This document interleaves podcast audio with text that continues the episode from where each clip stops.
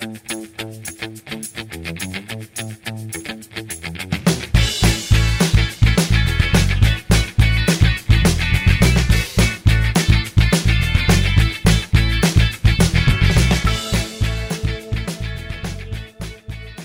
and welcome, Nationals fans, to the Dogcast, the podcast that wishes it could get some of that deferred money the Nats love giving out. I'm your host, Blake Finney, and apparently I'm the, the master of timing today because we managed to arrange the podcast for the day they signed Patrick Corbin. Uh, on today's episode, we're joined by MLB.com's Nats beat writer, Jamal Collier. How are you doing, Jamal? I'm doing great. Uh, you know, nothing to do this offseason, nothing to write about, nothing to talk about. So I don't, you know, I don't know what we're gonna do here for the next hour or so, but I'm doing Pretty well. quiet, quiet winner so far. Yeah. So pe- when, when whenever people ask, you know, what do you what do you do in the off season? What do you do when baseball season's over? And I'm I'm like, guys, they've done like eight things this off season. I don't, I don't know what off season even means anymore.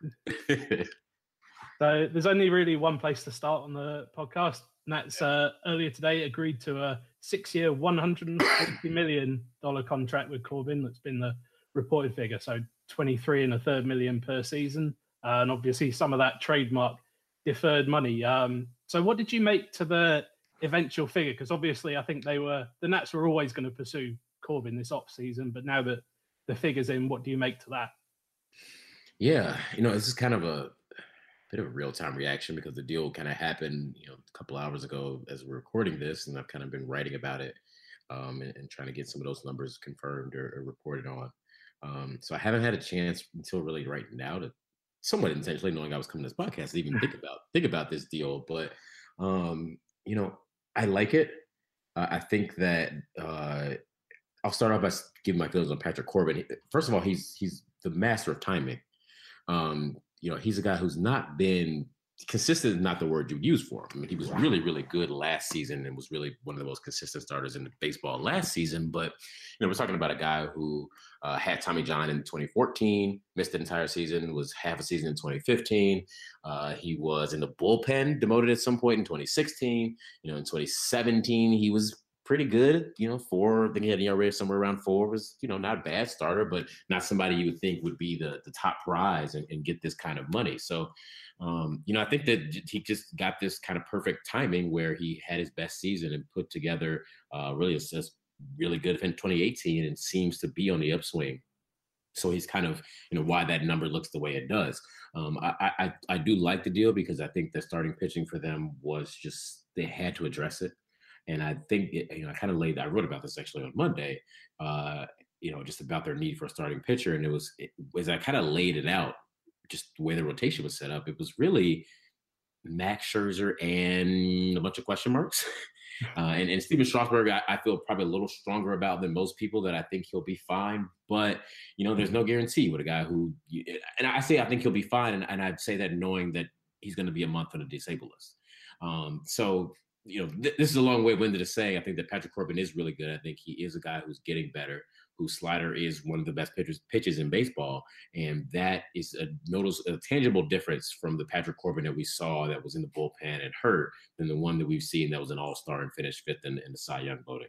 Um, so that being said, the Nats have, have been so steadfast in their kind of um, focus and they're, they're they're they're building their foundation on starting pitching that this move made a lot of sense. Um, it's kind of interesting to think about that. You know, the Phillies and the Yankees, those teams that were involved, they all reportedly were they stopped short of six years. They went to five with Corbin, and six years will pay him until he's uh, 35, I believe. Um, he's 29, yeah, 29 now, so until he's 35 years old. Um, interesting just to think about that they weren't willing to go to that extra year, and the Nats uh, didn't have a problem going going that far. Yeah, I wonder whether some of that kind of development of the slide, like you said, it's something that's kind of come on in the last couple years. Is that something that's going to help him pitch towards the end of that deal? Do you think? I, I, I think there's reason to think that this is not a guy who is is gonna be up and down, um, and that's the way I look at it. The fact that you know he has had the slider kind of develop and just use it as frequently as he has, it's been a new thing. That almost makes you it makes it easier to look at the rest of his career, look at the, the bullpen struggles and the injury, and say that's all in the past. And this is the new Patrick Corbin version that we've seen over the last 18 months or so, and that's a pitcher that's worth 140 million. Um, so I think that that that to me would make me would make me feel good about investing this kind of money in him. Now we're talking about a pitcher who is going to be 30 next summer, who is got had an elbow surgery already, which the Nats, of course, are never never scared of. But um, there are no other reasons to say, and, and I do get if people look at that money and cringe or look at that value and and, and, and you know are not sure about it. Uh, people who, may not like the deal, um, but I think that that this was you know it, it's just so such a need for them you know, we'll talk about Bryce Harper, I'm sure, a lot here of this, of this podcast, but whether or not he comes back, they had to replace his value and his the wins that you lose from him in some way. And Corbin easily helps that. And it was an area again that they just had to upgrade and they had to to add something else to that rotation to get something closer to a sure thing when they don't have a whole lot of those. Yeah, I think what what they wanted, like you said, you had um, you were talking about it in your article. You had Scherzer and a bunch of question marks, and yeah. you have Strasburg, who's really, really good when he's there. But like you said, he's going to be out. You pretty much write him off for a month of season, and when that happens, like last season, you had Gio going through inconsistencies, Royal going through inconsistencies. Yeah. Hellickson was kind of reliable, but then he got injured as well. So having Corbin there gives them that solid number two if Strasburg does go down and kind of aligns the rotation where they want it to be. Yeah, I, I think about Strasburg almost similarly to Rich Hill, and I always feel like I'm the high man. I feel like I'm always defending Strasburg everywhere I go. And but um, you know, I think I'm similar to the Dodgers and Rich Hill. Nobody in the Dodgers ever complains Rich Hill doesn't make 35 starts a year or whatever. Um, and they don't really expect it. They kind of book it for they they skip him once in a while. They give him a phantom DL stint. They do you know whatever it is, and if they get 27 starts out of Rich Hill and, and he's really good. and They've got him ready for the playoffs. They, they take that and run. And that's kind of how I feel about Strasburg, where I'm saying, yeah, you're going to get 34 starts in 200. Are you going to get those same max numbers? Probably not. But he's still a really, really good elite pitcher when he is on the mound. And it's best to try to find a way to, to, to maximize those times that he's on the mound and keep him healthy and keep him healthy when it counts. Um, because we saw in the playoffs a couple years ago, if he is on the mound for you that late and he's kind of at the peak of his performance, you're talking about a guy who is as good, you know, as, as Max can be. And I think that, um, you know, that that's how I would, that's how I view Strasburg is and when I'd say that he's a question. I know the velocity thing is a whole different discussion and, and whether or not that is concerning. Um, and I'm willing to kind of wait and see whether or not that comes back. But um, yeah, I mean, Max Scherzer, Stephen Strasburg, and Patrick Corbin at the top of your rotation is uh, it's, it's, just really nasty and really, you know, again, what, what you think about how this team has been built when they've been successful, they've had that kind of rotation, that kind of strength at the top of their starting pitching um, that's made them successful. Yeah, and I think you you touched on it. I think it's the question that everyone seems to be asking after that signing: What does it mean for Bryce Harper? And kind of yeah. as, as the roster currently stands, like they could probably just about fit him in and stay under luxury tax, but I don't think it's going to come down to that. It's um, it's probably going to come down to ownership and whether they decide that they want him back. And this is a little bit kind of what I'm writing for. Uh, you know, this is the recording is on Tuesday night and for for Wednesday morning. Um, that just trying to trying to piece that out. It's just what does this mean for Bryce Harper? And that's obviously the the, the big story that everybody's kind of focused on. Um, it, it feels like it's going to be independent. Um, that that Bryce and it's kind of what one person has described to me uh, is that that Bryce is just independent from what they were doing and what the rest of their kind of off-season to-do list was. Um, because, and Rizzo, Rizzo mentioned this, you know, a couple of times publicly that a contract that big and that lucrative and that long has to involve ownership. And it's going to be a kind of group decision between ownership, between him and, and with Boras to try to sit down and work out those details and, and, and, how that you know how that contract would work. And I think that uh, this Corbin signing does not necessarily make mean it's, it's hard to tell whether or not that'll mean that ownership will be more or less inclined to cut a check for Bryce Harper. You know that is going to be you know a third of a billion dollars, if not more. Um, it, it definitely more. You know, I mean, it's just going to be. Uh, uh, so, so the thing is, again, it's just it's difficult to tell. I would I would venture to guess that it's not going to make much of an impact. The Nats have, from the beginning, been pretty vocal about where you need a starting pitcher. That was a pursuit that they had, you know, something they were going to they were going to target. And Patrick Corbin was a guy that they pretty early focused in on and said we are targeting him. So I think that this is not a, a it's not a signing out of nowhere for them. This is something that they potentially had on their plans and have always kind of been expected to kind of check back in on Bryce. Um, but I mean, you know, t- to your point, kind of the question here is, I think there's almost for sure, just based on some of the other little needs they they have, if they sign Bryce, they're almost for sure going to have to go over the luxury tax. Um, excuse me, and obviously they're going to, you know, some of that money might be deferred with him, and maybe some of that will will offset it. I'm not exactly sure what the maybe AAV of that deal may look like, but I just find it kind of hard to believe doing the kind of amateur math I was doing today that they could get both in and not go over that tax. Um, and they have they, they've, they've, the last two seasons they went over that number. Um, it's going to be around 206 million next year, and they've said that they would like to come in under that.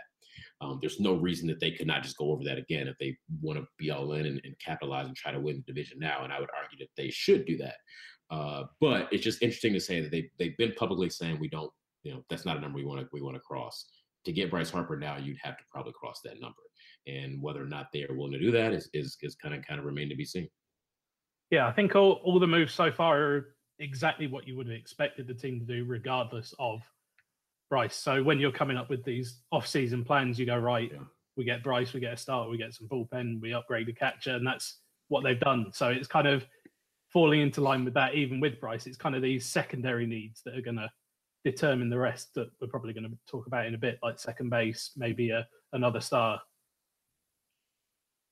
And again, I think that's that's you know if if they are going if if the Corbin thing affects anything, I would think that perhaps it affects those other those other things a little more. That perhaps you know they're they're a little more reluctant to spend big on a second baseman, or reluctant to spend big on other bullpen arm or such. And this is just me speculating here, but um, I would guess that that again the Harper thing is just such a different matter because we're talking about an entirely separate contract and a separate kind of sum of money that's going to deal with ownership and a whole different thing. Um, you know, but but again, you, you you just kind of nailed it off. I mean, we're already we're here in December fourth, and and the Nats have crossed you know two three things really off their to do list here, or really made some some pretty you know significant progress toward crossing those things off. Yeah, he's determined to keep Nats reporters busy this winter, which is good. Good. We you know we don't have anything else to do. We're just kind of sit in our winter and and wait for baseball season to come back. so other than Corbin, they've uh, started by making some other moves. So first off, I think it was during the playoffs when they uh, it was kind of it seems like a really opportunistic move when they brought in yeah. uh, Carl Blair Barraclough from the Marlins. So when the Marlins were valuing their uh, international signing money above everything else, and they got him for I think it was reported at just one million. And kind of you're taking a, a good flyer on a guy at the the back end of the bullpen there. I, I actually really like that move. It, it, like you said, it was kind of a, a it felt like a, like a, just an opportunistic kind of jumping, jumping everything because it was, um, I forget where I was. I was somewhere. It was right after the season ended, and I was somewhere just not expecting anything to be happening, and I kind of got word um, that morning to be aware that something could happen, or you know, a trade could happen. I'm thinking, like, what, what could it, on, on October fifth? Can they even do? Is that allowed? Uh, but yeah, I mean, I, I, I thought that Barraclough is a guy who uh, there's there's some numbers in there. They look at it that potentially like okay, they didn't have the best season with Miami last year, but um, he's been really good as recently. He's been really good in a closer and pitched some big innings for them uh, in, in, the last couple years. And I think that taking a flyer on a guy like that is just is smart. And you said it cost them virtually nothing, spending that international bonus money. Um, you know that they're somewhat restricted in any way to be able to use. So it's uh, I, I like that signing and it was a, a so clear sign early. Looking on it back, looking back on it now, like okay, they were they had some kind of targets here that they wanted to to, to hit and and um, they, they've hit it, obviously everybody always goes out and say this was exactly the guy we wanted. Um, but just based on the way they've operated and based on how aggressive they've been, um, I, I'm led to believe that they've they've hit on some of the guys they wanted earlier. Yeah, um, and I think with uh, with Barraclough, it's probably going to do him a bit. I think he struggled when he was in the close role, so maybe having him in that seventh inning role, filling in for Rosenthal, we'll talk about in a second, might benefit him there. Yeah, he, he he's a, he, um, he's been an interesting guy. Relievers are just weird in general. That you know, one year they it feels like they are so they're great, and one year they're not. I mean, Edwin Diaz, who essentially the Mets just paid a, a, a king's ransom for, uh, was demoted from the closers role for like a couple weeks as, as, soon as a year ago. I mean, I think that I kind of was thinking about that and just just kind of how weird that all works out. And I'm not saying Edwin Diaz is not good; he's probably one of the best, you know, four or five league pitchers in baseball. But uh, it's just there's such a such a volatile position that I, I was thinking about it. I've been thinking about this pretty much since a couple years ago. That year with Chapman, uh, Melancon, the free. Remember the big free agent the Nats really needed. I guess it was 2016, and really Nats really needed a closer. And I was thinking to myself, like, man, why would you pay for any of these guys ever when I just have no idea when a reliever is going to be good or when they're not or when they're stopped? It just it's just such a weird volatile position, but. Um, that's an aside that we can talk about at some other I, I, like the bet though on Barraclough having to bounce back. I think that you know put him in that role, have you know having him pitch big innings, but not uh, the ninth inning. Um, you know, I think it's it's got a chance to be a good a good move for him. Hmm. Speaking of relievers who could be volatile, the uh, the second move they made was bringing in Trevor Rosenthal on a one year, $6 million deal with a vesting 14 million option. Um, was that something that the Nats targeted quite early because he obviously had that workout in October, I think yeah. it was. So was that someone that they really set their sights on? Yeah, and I think this was this is one of the moves I kind of alluded to, where it was like this was a guy.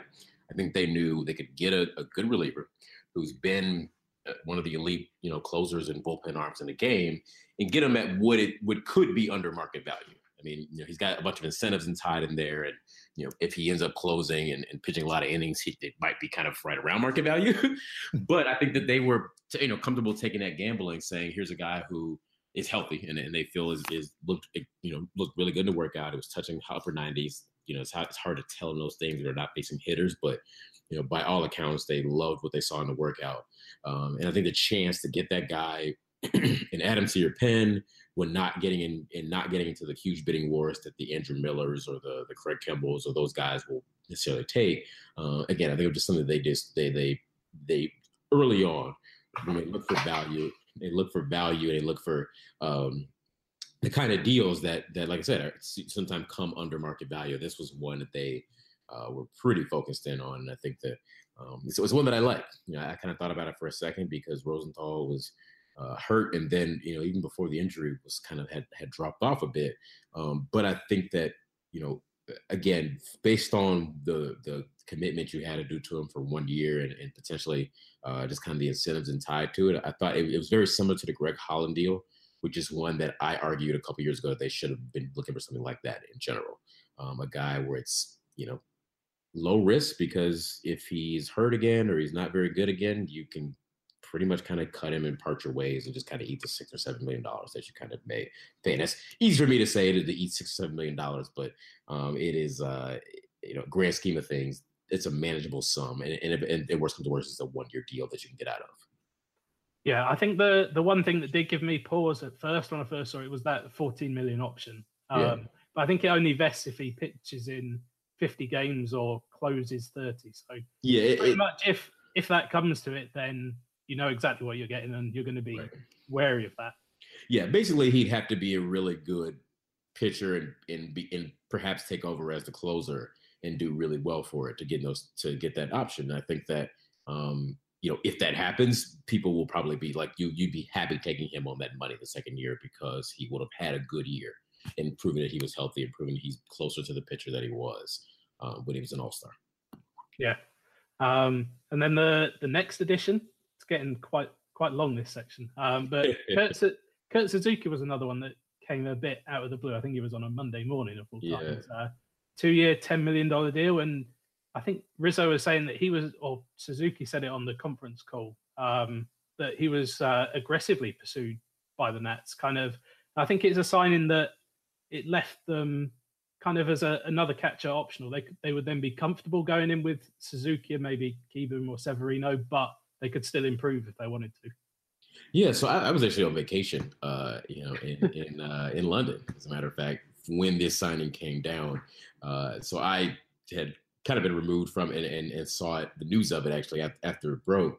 Um, and I was not, I was, I wasn't able to kind of chime in on real time on this, and, and I'm going to kind of put this with the with the Yan Gomes trade, um, that I'm sure we'll get to next here. That I was not as in on this trade or this signing individually as everybody else seemed to be.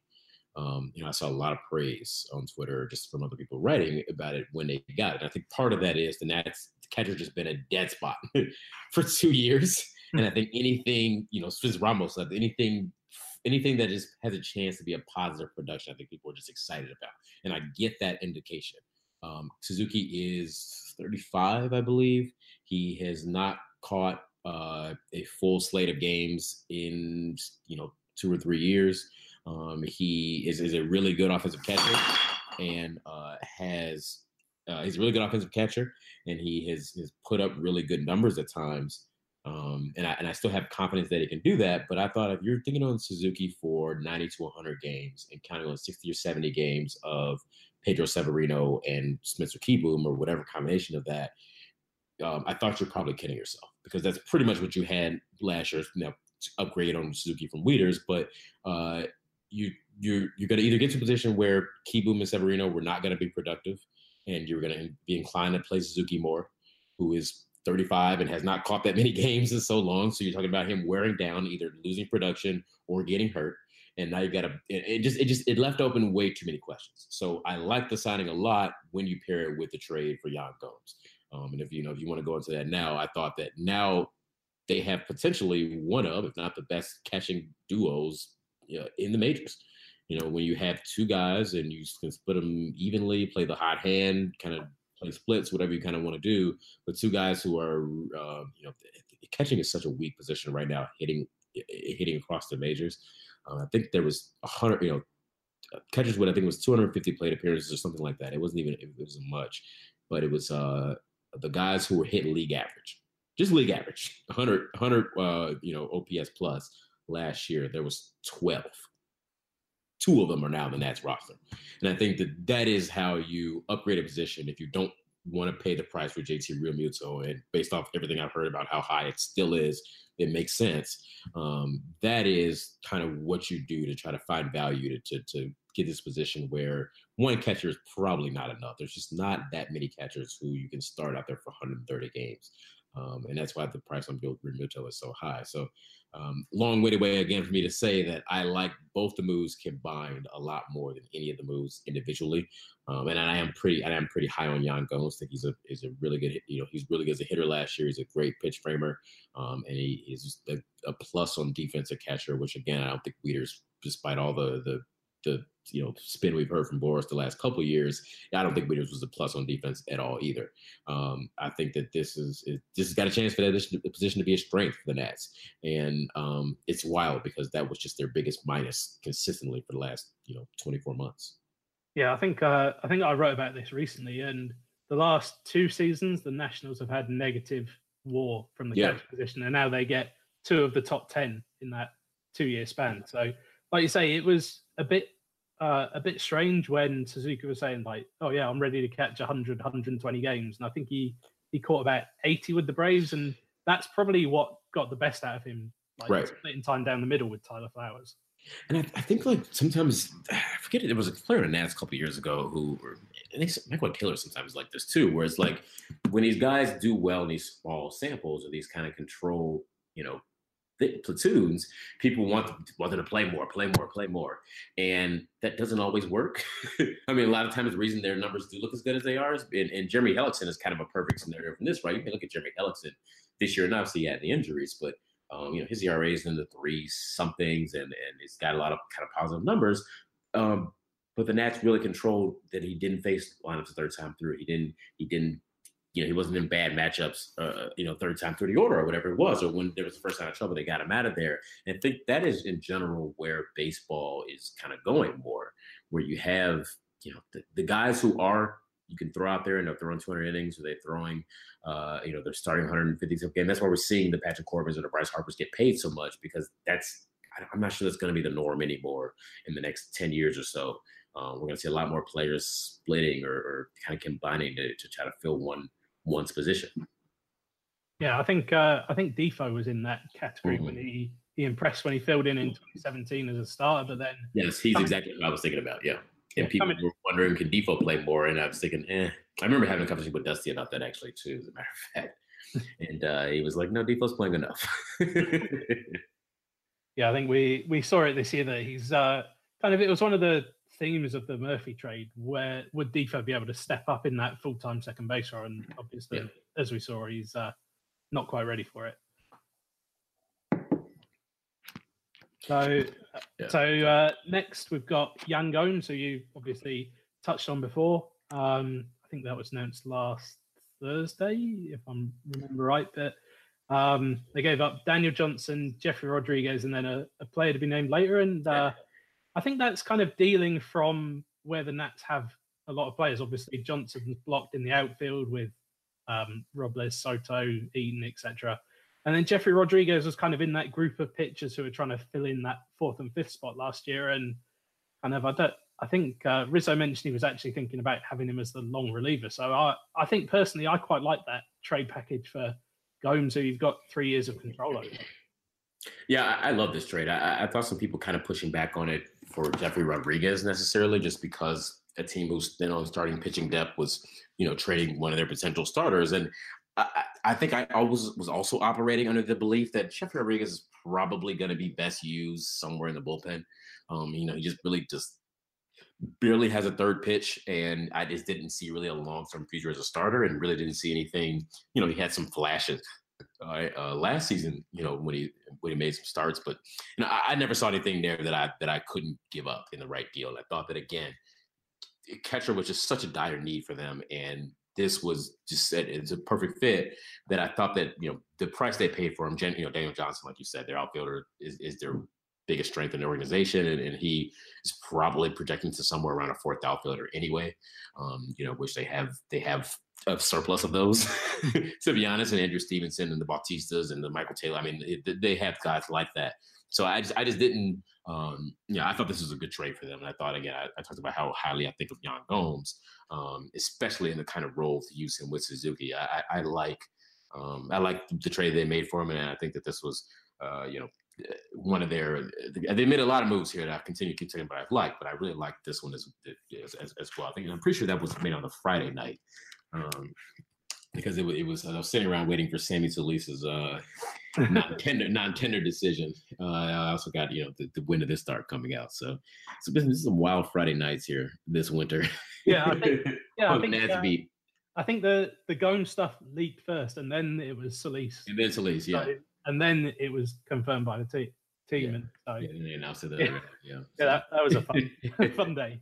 Um, but yeah, I think uh, one of the interesting things from Winterfest is that Scherzer was talking about how it might take a little while to come along, and I wonder if there's some similarities there because obviously Gomes is coming from a stacked pitching staff in Cleveland with Kluber, Carrasco, Bauer. So I wonder if there's some crossover. Obviously, it's going to take some time to actually learn the pitching staff, but I think we saw it pretty quickly when Wieters initially came in that they can start to handle it well. Yeah, I actually kind of always think this stuff's a little overblown. Um, that we've seen, especially veteran catchers uh, and veteran starters, that both these guys, both of them know what they want to do, and, and, and they've got enough time between now and spring training to talk and look at video and, and, learn those things. And then they've got spring training, which I can remind everybody is literally a million weeks long for them to go over these things and catch bullpens and catch sim games and then catch spring training games and catch minor league outings. That I, I think there's enough time for them to get on the same page. Um, and I, I just don't think uh, ER, ERA, ER, uh, easy for me to say, ERA wise, um, catchers make that sort of different. Like I, I don't buy into catcher's ERA or any of those kind of stats. I always think that um, you know the issues with Wieters were never about learning the pitching staff or anything like that or any adjustment there. I think that most major league catchers can figure that out pretty quickly. Yeah, I think may, maybe even uh, Kurt Suzuki coming over from another NL East team, if you do buy into that stuff, could help. And he knows kind of the tendencies of hitters already in the division. Yeah, yeah. I mean, I think those things are certainly advantages. I think that, um, again, I think that nowadays there's so much scouting, video numbers, and everything else that I think that some of those inherent advantages are just equaled out by that, um, and the fact that you know Ronald Acuna Jr. is still really good, so you can have an inside source on him, but you know he, you still got to try to get him out, which is easier said than done. um, so obviously they filled some of those key needs and kind of the winter meetings are, are looming. We expected the Corbin signing before that, and obviously we've had that, but they've still got some other needs. So starting pitcher, second base, reliever, maybe a backup first baseman. Which of those do you think now comes to the the top of the priority list? Yeah, that's a good question. Um, it, you know, now all the needs are somewhat minor, I think that you know, you might, and I'm again speculating here, but you could see, I could see a scenario where they are a little bit quiet here recently because usually just some of the top pieces come off the board before um, those other things happen. But you know, like a backup second, a backup first baseman, you know, a, lefty first baseman. That's the market I think that the last couple years they've got out pretty early. I, guess Adam Lind was right before spring training, but Matt Adams they got pretty early um, last year. Uh, you know, I, I can see them potentially going that way. I mean, trying to build a bench. Um, you know, I think they could be interested in another reliever, another lower end star. I, I, there's a lot of different ways. I mean, it's, it's kind of hard to tell whether or not they'll focus in on one thing. I think that they can feel good about they have basically addressed all the major needs, the things that they they couldn't. It would have been neglect not to get a catcher.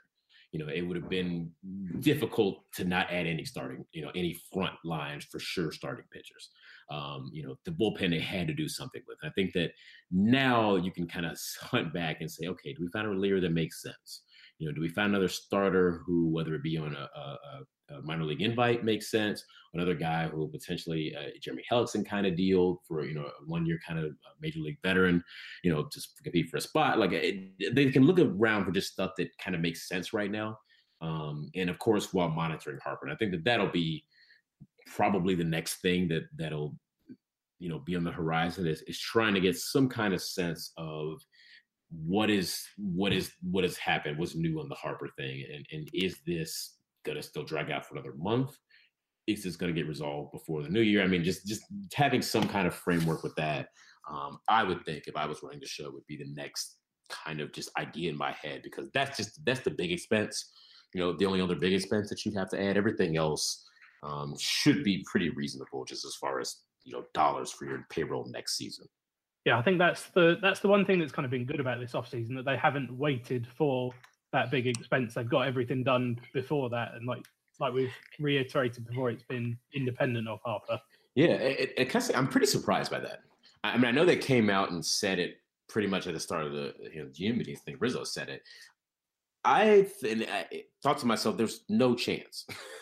like, what? Just how how can it be? You know, how can they you know whether or not you're gonna you're gonna spend forty million dollars and you don't know if you are or not. So I'm just gonna keep spending and, and potentially have this huge bill. And you know it's it's a credit to them, I think, because I thought that it's going to hurt them if Harper is going to take until mid January or, or wherever they're gonna drag this thing out to. I thought that you're gonna you may miss out on Patrick Corbin because perhaps you're gonna be reluctant to go to that sixth year, you know, or, or you're gonna miss out on uh, a catcher because you know you whatever. Everybody needs a catcher, and, and teams are going to start signing their whatever. Um, I think it's, it's a credit to them that they have not waited on that. And if that means, I'll say the credit to them that means that they still are going to be in on Bryce. I wouldn't do these things and then say, okay, well now we're, we don't need Bryce Harper. But they set themselves up as they continue to have, you know, the way they've drafted, the way they've gotten Soto and Robles and those guys ready. Um, losing Bryce is going to hurt and it's going to be a difficult thing to move on from regardless they've set themselves up pretty much as well as you can um, to to try to to to soften some of that blow uh, if Harper does not you know play in DC next year. Hmm. I think for for me probably the probably top of the priority list. It kind of depends on Bryce now, uh, but. I think second base is going to be one of those, and it's one that they've been reaching out to a lot of different free agents. I think um, they've reached out to LeMahieu, Jed Lowrie, Josh Harrison, and Marwin Gonzalez. Um, but it's kind of an interesting one because you've got Carter Kieboom waiting down in the minors, and it kind of fits the mold of someone who's going to be a, a one year, keep the position warm, let Kieboom have as much time as he needs in the minors to get ready rather than a, a long term deal for someone like Mayhew. Yeah, yeah. So, I mean, I'm curious. Do you think that they should go get a second baseman, or do you think that that means that they should let the Kendrick Difo thing work out until Kieboom is ready, which I could think, be, which could be this year. I think it, it's one of those luxuries that if right if Harper doesn't sign, this is where we can assign some of the the payroll to get. Sure. I think what, one of those that I'm a big fan of is someone like Brian Dozier and get him in the the clubhouse and kind of um, get some of that veteran leadership that they've lacked. But kind of it's it's the like I said, it's the luxury of right. We've got some payroll now. Bryce is going off to wherever. Let's improve here and make sure our top prospect has all that time to develop as much as he needs to. Yeah, I, have gone a little bit back and forth on this. Um, at first when uh, you know they publicly they've they've been pretty steadfast that we do not need a second baseman. You know, we feel good about where we're at. And I first heard that and I thought this, they're kidding themselves. uh, just because I, I, think that Kendrick is enough of a question mark. Another guy who we're talking about has not in two years played more than 100 games. Uh, he is coming off of a major Achilles injury and he's 35. You know, at worst, you're not sure what his production is going to be.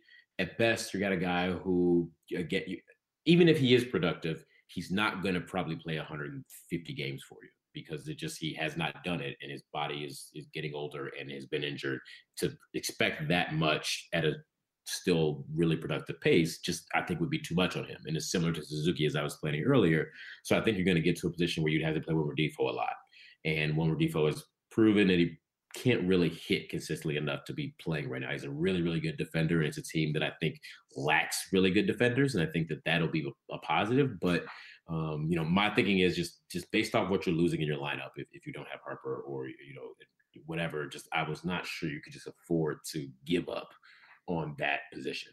Um, that being said, I think that I would be reluctant to sign. I'm not the biggest DJ DJ, LeMahieu fan in general. Um, I just think the splits away from Coors Field would bother me too much. Um, I would be reluctant to sign somebody on a big four-year or multi-year deal because I do think that Carter Kieboom is going to be ready, perhaps as early as this summer, at the very least to start next year. And I think that to tie somebody up long term when you've got this kid who's, who's clearly close to being ready, um, that you think very highly of, or Luis Garcia, who's also you know, probably only a year behind him. Um, I, I, just think that you have enough in your middle infield to say we don't need, you know, it's not it's not by catcher. We don't. It's not that this farm system's not bare. And to have somebody who, you know, Ian Kens, somebody who just maybe can be a stopgap to split time with Kendrick, or somebody who can play a little bit of first base, or Kendrick can play the first base and, and, and kind of just work that as the issue back up for them. Um, that's probably what I would do with this position is that I, I, but I do I think they need to address it in some way. But this is not where I would probably be spending at the, the top end of the pool here. I would probably lean into the middle or, or the next tier of second baseman infielders um, to try to fill this need because again, um, the division is going to be really good next year. you know, I mean, what the Mets, uh, uh, you know, did today, the, the the Braves, the Phillies. Obviously, you got to hear how much how much money they're trying to spend and what they're trying to do. Uh, you know, it's going to be a good division next year, and that's that's kind of what I was thinking about when I'm thinking about this Nats offseason is that you know, you can't afford to just kind of put band-aids and, and piece together your problems and say we'll figure these things out because you know right now it's setting up that this is not the NL East of a couple years ago. This is going to be one that's going to be competitive from day one, and it, you probably can't afford to dig yourself a hole in April and May, and, if, and think you're going to be able to work your way out of it with a trade in July. Yeah, I think I think I would probably be okay with it if Kendrick wasn't coming off that Achilles injury because he's the sort of second baseman that you you would target to be that stopgap until you get Kieboom ready. Yeah, if you could, if you could, and that's and, and you know perhaps Kendrick is going to be ready, and and I think that that's you know what people who would argue they don't need one, and what people in the organization who argue they don't need one has told, told me is is that you know 120 games of Kendrick and and, and you know 40 games or whatever from Difo or whatever, maybe a little bit more just from other things, but you know having Difo the other games there, that's 110, 150 that's a, a reasonable split, you know, to expect from those two. And I think that yes, technically on paper that sounds good. The only issue is I have no idea what I'm getting out of a 35 year old coming off an Achilles injury that hmm. hasn't played that regularly in three years. Yeah, and I think that's kind of a similar theme for the the starting pitching where you've got Joe Ross still coming off Tommy John, and that could be another area that they look at. But I guess in that situation, it makes more sense to go after a kind of well wait until like February get someone in on a minor league deal. They've basically done it with uh, Henderson Alvarez because um, like like I said, you don't know what you're going to get out of Joe Ross. How many innings are you going to get? Um, you can have Tanner Roark there, but like I said, it, it's uh, an interesting one and one where they kind of fell down last year. Yeah, it's it's you know it's it's funny. I mean, at a, time when starting pitching is sort of being like almost de-emphasized for the rest of the league when you know so many teams are are in four or five, whatever, from the starting, they're fine with that because they've got bullpen, so they can, you know, they, their, their bull, bullpenning has been a thing, the opener and all that. Um, the Nats are still so heavily built and focused on starting pitching. um, and it's worked. And it's, it's just it's a very interesting kind of uh, just conundrum or just thing for me that, that I've been thinking about a lot probably in my last couple years on the beat is that this team is really doubling down and with the Patrick Corbin signing, doubling down on starting pitching is how we're going to win, how we're going to build this team. Um, and, and they felt, you know, of the many reasons that last year was a disappointment and, and, and you know, they didn't work. Uh, they think starting pitching is right there at the top. You know, if not number one, it's 1A.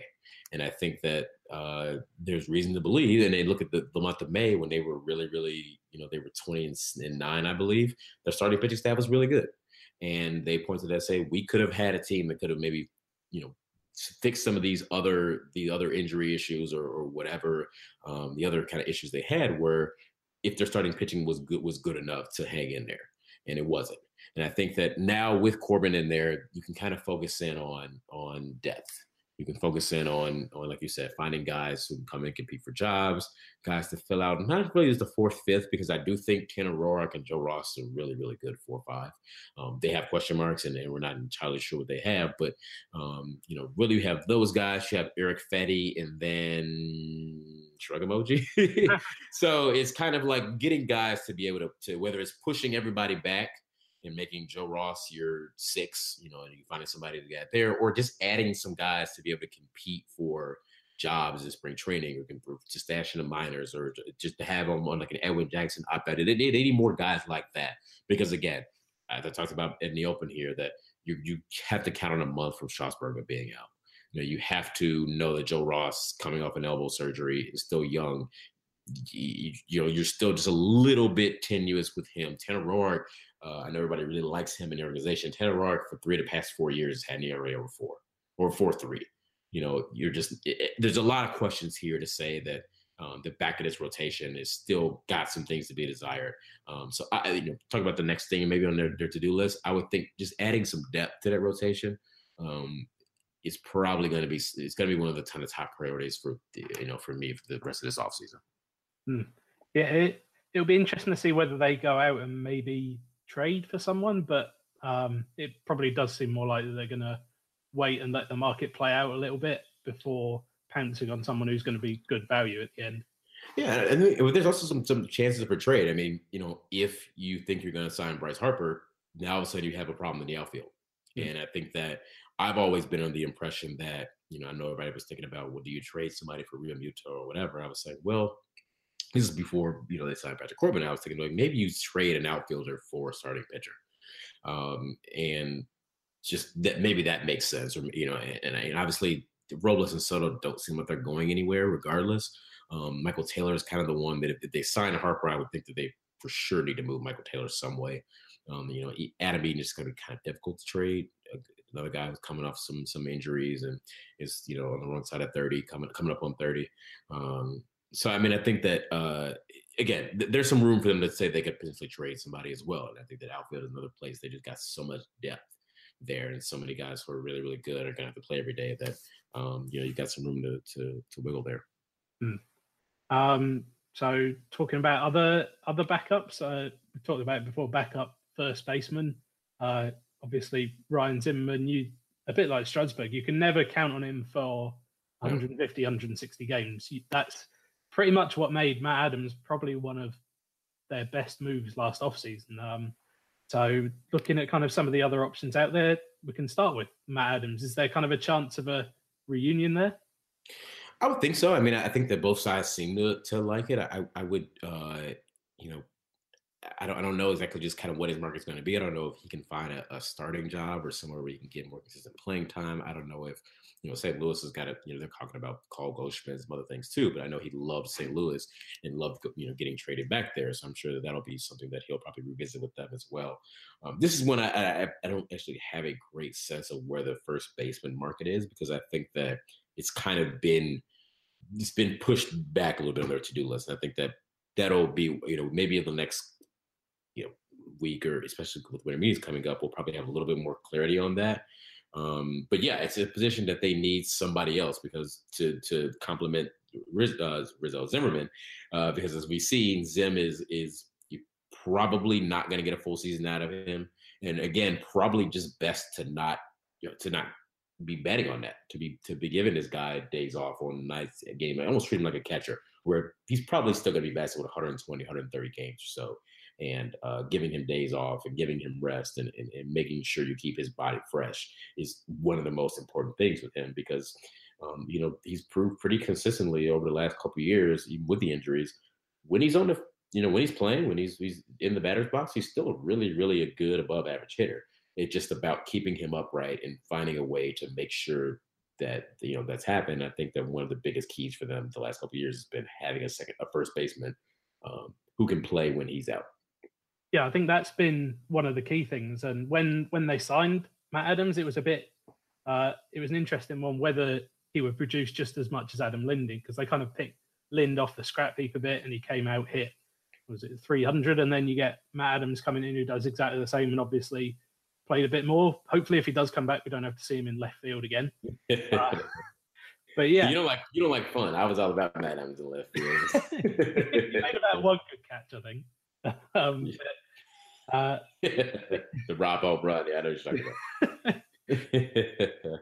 yeah, I think he would he would be a perfect fit. It depends whether he can get a start job because the last couple years he I think he was really good with the Braves and even forced forced Freddie Freeman to third base, which was a fun experiment at the time as well. So there, there might be, but again, if he feels comfortable maybe in St. Louis, but if they go and get Goldschmidt, that probably takes it off the table. And it seemed like he enjoyed his time in DC, even if he was going back to where his home is in St. Louis. Yeah, again, it, it, it's it's just kind of difficult to know exactly what he might get. Does he want some kind of multi-year deal now, or or, or what? Um, but yeah, I, I, I thought he was even more valuable just than what Adam Lind was, and I thought Adam Lind was kind of perfect for, for them. Um, but Matt Adams was I, I like that signing a lot when they made it, and I didn't expect just how good he would be. Um, you know, even when he was on the on the, on the field hmm. for them last year. So, um, you know, finding somebody like him or some kind of something similar to that same kind of role is again, it's one of the one of the big things in their checklist uh, going forward.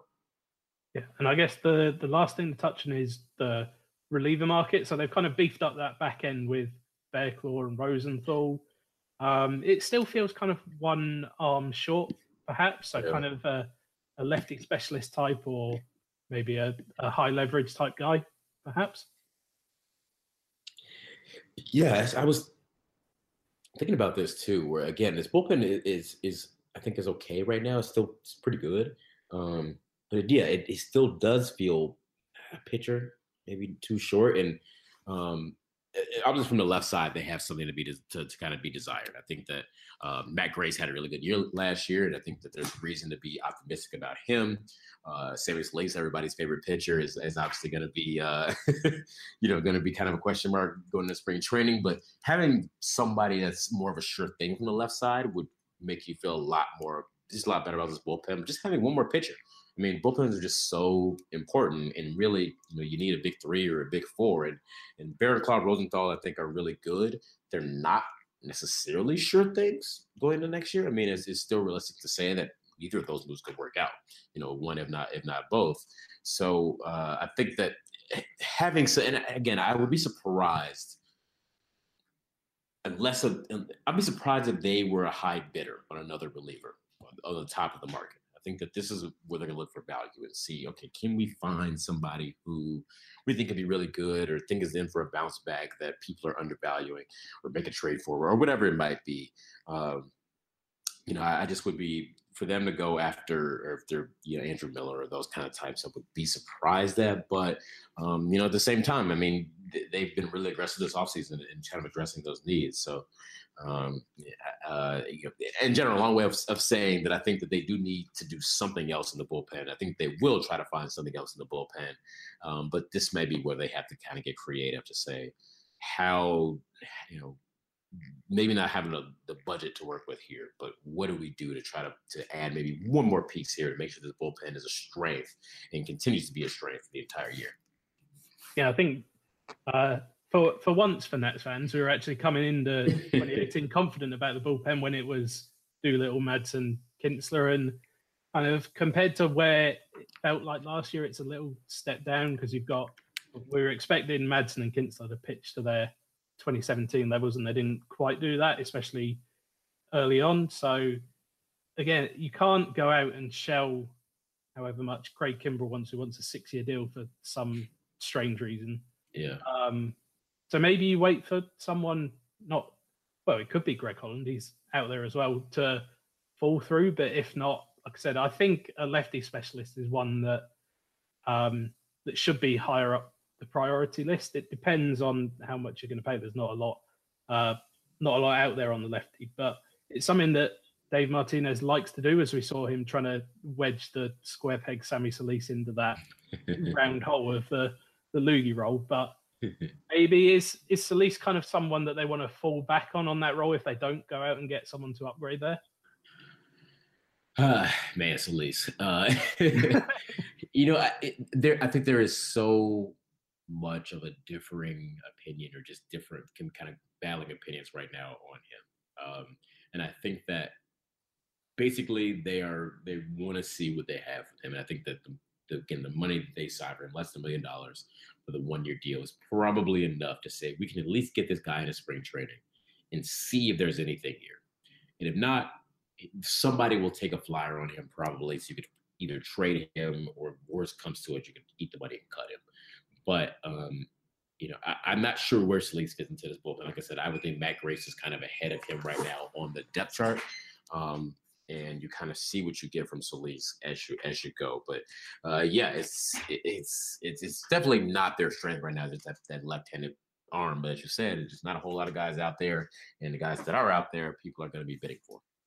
Hmm. Um, yeah, I think uh, it, it's interesting because Matt Grace is probably your best left-hander against left-handers, but yeah, he was really good in that multi-inning role coming in in mop-up duty and um, like I think the the Red Sox game was one where he particularly stood out and went like four innings of one hit ball, and that's that's where you want Grace. You don't want him being there just for lefties.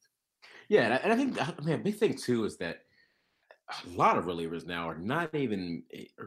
You can get a reliever that has some pretty close splits in general. You don't have to worry about matching him up against lefties or whatever.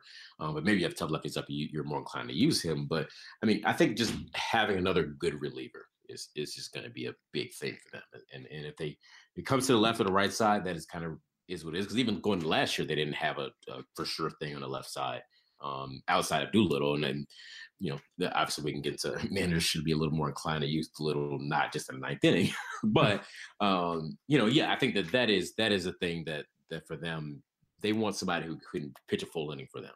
They have to go six, seven, eight, nine, or seven, eight, nine, or whatever. Somebody who they can to know is is good in a full inning, I think they would probably value a little higher just as opposed to saying this guy can get lefties out.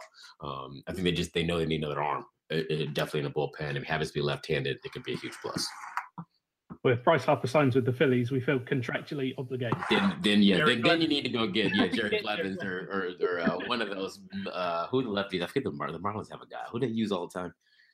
Uh, didn't the, the Braves use Sam Freeman against? Oh, the yeah, and, and uh, you know, I feel like I see uh, what is um, Adam Morgan is out a lot. Yeah, I mean, lot yeah, the random lefties of the NL East are they're going to be available. Uh, so obviously Winterfest just wrapped up at the weekend. We've obviously talked about Bryce Harper, who was kind of the the buzz of Winterfest, even though he wasn't there. But mm-hmm. uh, there were some some great quotes, and I, I, I enjoyed Anthony Rendon just not acknowledging him at all. um, he's a trade, Anthony Rendon. He, he was in rare form this weekend at Winterfest, and he is uh he's great. um, but speaking of Rendon, I know that his extension came up, and it sounds like both sides are still talking again. Is this something that's going to be independent of Harper? Do you think? Uh, you know that I think so. Um, I'm not actually entirely sure, and I think it's just difficult to tell if a Harper deal is reached. Does that automatically mean that a Rendon deal is not going to be reached? Um, yeah, and again, I don't, I don't have a clear, definitive answer on that, and I would tend to think that you know it depends on what I guess what Rendon's money is going to be and, and what that market's going to be, and and if the Nats feel like they can get him at some sort of a discount before. And I don't I don't think it's going to be. I, I just don't know. I mean, on one hand, I don't think he is. You know, he has been very open about that he's willing to, to talk extension. And as I talked about, they've had extension talks. They want him back. Um, I don't think that means he's going to come at a huge discount or anything. I think that obviously not being on the open market, he's not going to get as much as he could get. But when we're talking about a guy who's still going to be paid pretty well. Um, you know, I, I, the, the Rendon talks are just really inter- interesting to me because they have so both sides so clearly open to talking about how much they would like to be back, um, and are willing to negotiate and talk about it, and have talked about it on several points over the past year.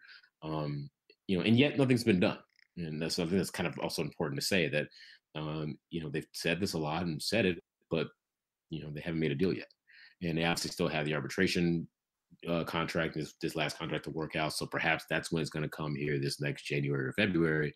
Um, but you know, at this point, it's still kind of tough to tell exactly how much they, you know, Boras and company and Rendon believe they're worth and what the Nats are, are kind of coming in at because we haven't really heard any kind of reported figures or numbers or what that could be.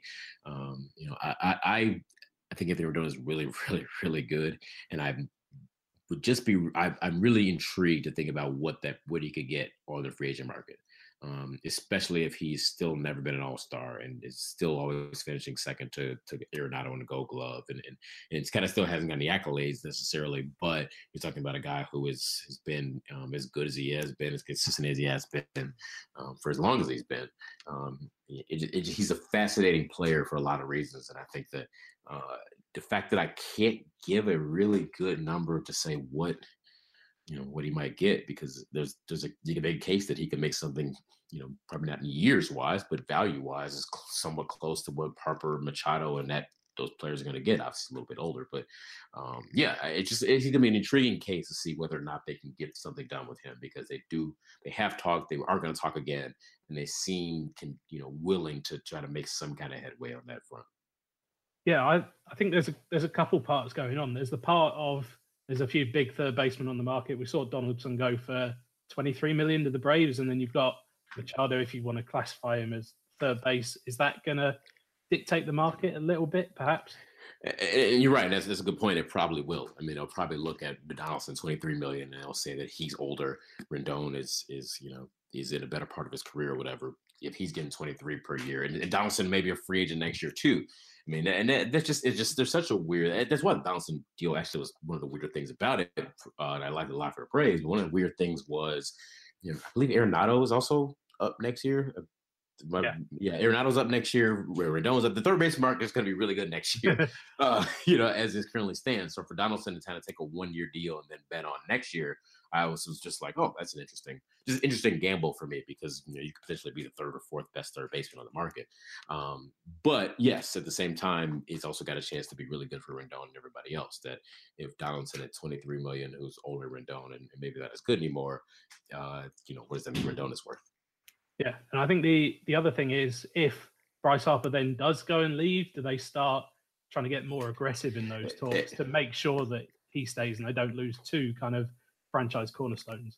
And then again, another good point, but it's kind of difficult to tell whether or not I would assume that it would make you more inclined to, to sign Anthony. But um, you know, it's, it's again, it's, it's hard to tell without being there to say exactly what or getting a kind of a window into the Lerners' minds to know what they would do.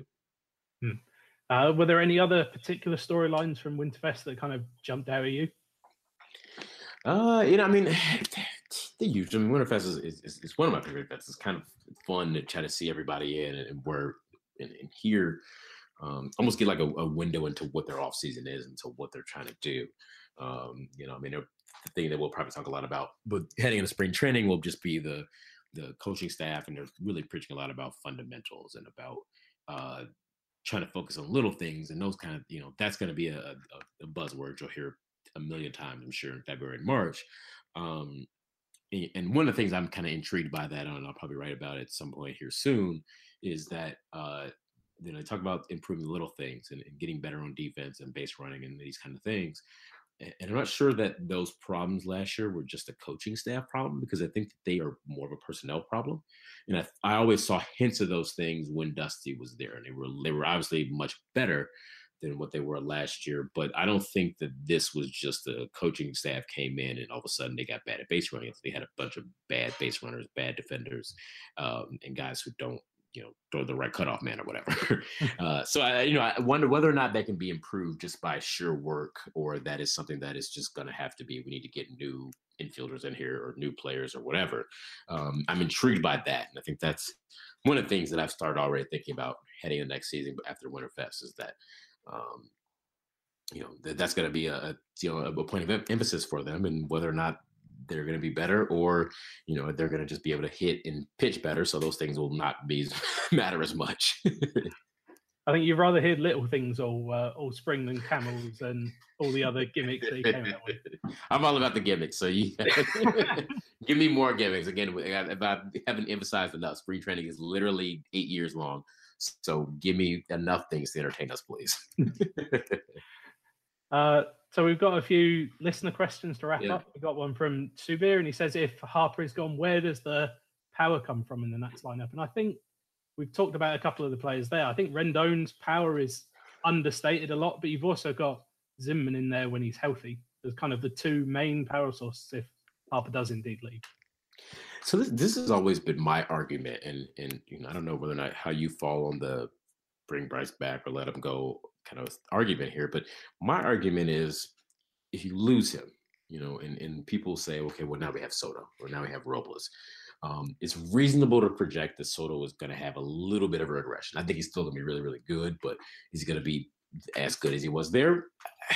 Probably not. I mean, if so, then you got a really, really special player on your on your hands. But um, you know, reasonable to project a little bit of regression from him, and reasonable to say Robles is 21 and in the majors, it's been brief time. It's been September, but he hasn't hasn't lit the world on fire or anything. So not, you know, to expect him to come in and just pick up the pieces for Bryce Harper, you know, pick up where Bryce left off. I always thought I just think is a little bit of just high expectation, and I think this is where they are potentially in line to to, to struggle a little bit. I think their lineup their lineup is going to take a step back if Harper is not there. And I know the arguments will come in that Harper is not consistent and, and all the issues that he's had and such. And I, and I those are all valid points. Um, he still is night in and night out, perhaps their best hitter, if not their second best hitter.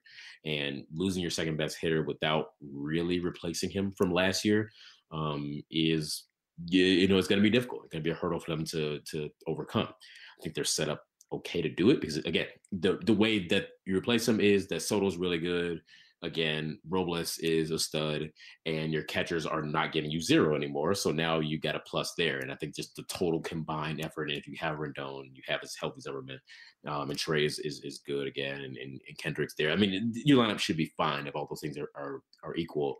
But um, if one of those things goes down, you know, Harper was, for all his faults, he was there. He was taking his walks and he was he was having a 400 on base percentage all season, and it's just going to be difficult to replace that, um, regardless of what they do.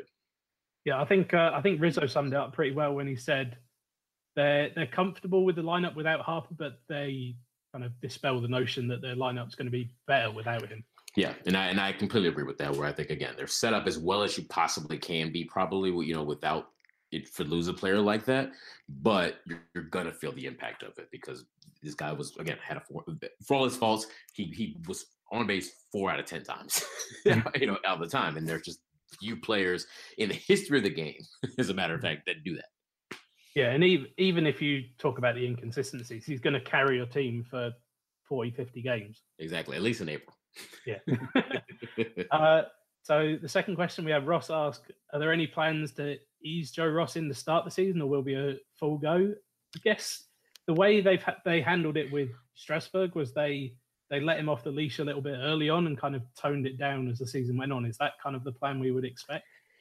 Yeah, again, it's still really unclear um, with Joe because I think that they last year was just like, okay, let's get him on a mound for him and for us to let him throw, and let's have a he's having a, all accounts a normal off season, and then you know, let's get to spring and let's see what he's got and what he's feeling. I think that that'll be a lot of how it, it what determines with him. Um, you know, ideally by the start of next season, you don't really have any restrictions on him because you're talking about, you know, almost two years now removed from the surgery. So I think that their their hope probably is that we can go uh, and and and uh, and just let Joe Ross loose. I mean, I mean, it's gonna throw 35 starts in 200 innings? No. But to essentially have him out there and start him every fifth day and and be able to monitor him from there. And, and again, perhaps you have to skip a start or get him on a DL, just whatever it is from there. But I think that um, if he is healthy and good enough to make the starting rotation, their idea is going to be that he is full go. Yeah, and I think for him in particular, it may make sense to slow him down at the end right rather than the start because I think he's come out he came out of the bullpen in 2016 against the against the Dodgers in the playoffs. So maybe you kind of ease him into that role, have him pitch a couple innings down the road, perhaps. I think he ended up making that start, right? Because it was him on Lopez. I can't remember which way around. Yeah, and I think they because who it was well Strasburg was hurt, right? Yeah, he made a start. He made a start at Dodger Stadium. He pitched 33 and a third or so there. But uh, I, I, points the point stands that I mean he's got experience out of the bullpen, and I think that there's still probably an argument that perhaps his best, you know, at the end he may end up as a as a, a kind of that swing man or even a long reliever, two or three inning kind of role. Um, but if if he wins a job in the rotation and they want him in rotation, I think that they will. Um, the, the, the gloves will probably be off if they put him in the rotation. Hmm. Um, mm. And again, that'll depend on what they do the rest of the winter as well. Mm.